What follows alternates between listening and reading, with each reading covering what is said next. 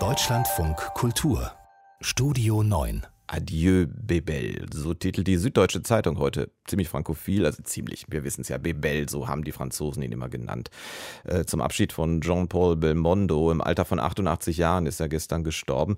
Es finden sich natürlich in den deutschen Zeitungen einige lesenswerte Nachrufe, aber das ist im Vergleich logischerweise gegen nichts, was sich in der französischen Presse findet. Äh, Moritz Behrendt ist heute Morgen Redakteur hier im Studio.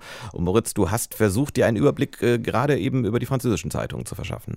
Ja, das war nicht ganz leicht äh, angesichts der Masse, ob Le Monde, Le Figaro oder Le Parisien, der Tod von Belmondo ist natürlich überall das große Thema. Die Rückblicke und Würdigungen füllen mehrere Seiten, sein Leben, seine Filme, seine Frauen. Es gibt sogar Live-Ticker mit den verschiedensten Reaktionen und wer sich da alles geäußert hat, Politikerinnen, Kulturschaffende, sogar Sportvereine und der französische Feuerwehrverband.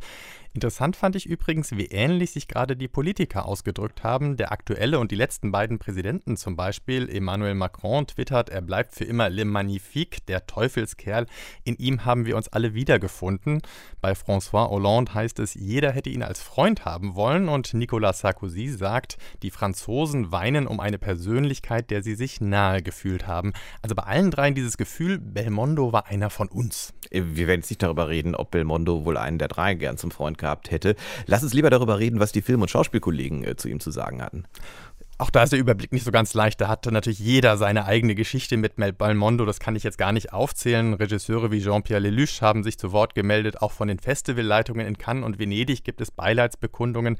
Bemerkenswert war sicherlich die Reaktion von Alain Delon, der sagte, ich bin völlig am Boden zerstört. Ich muss mich bemühen, dass mir in den nächsten Stunden nicht das Gleiche passiert.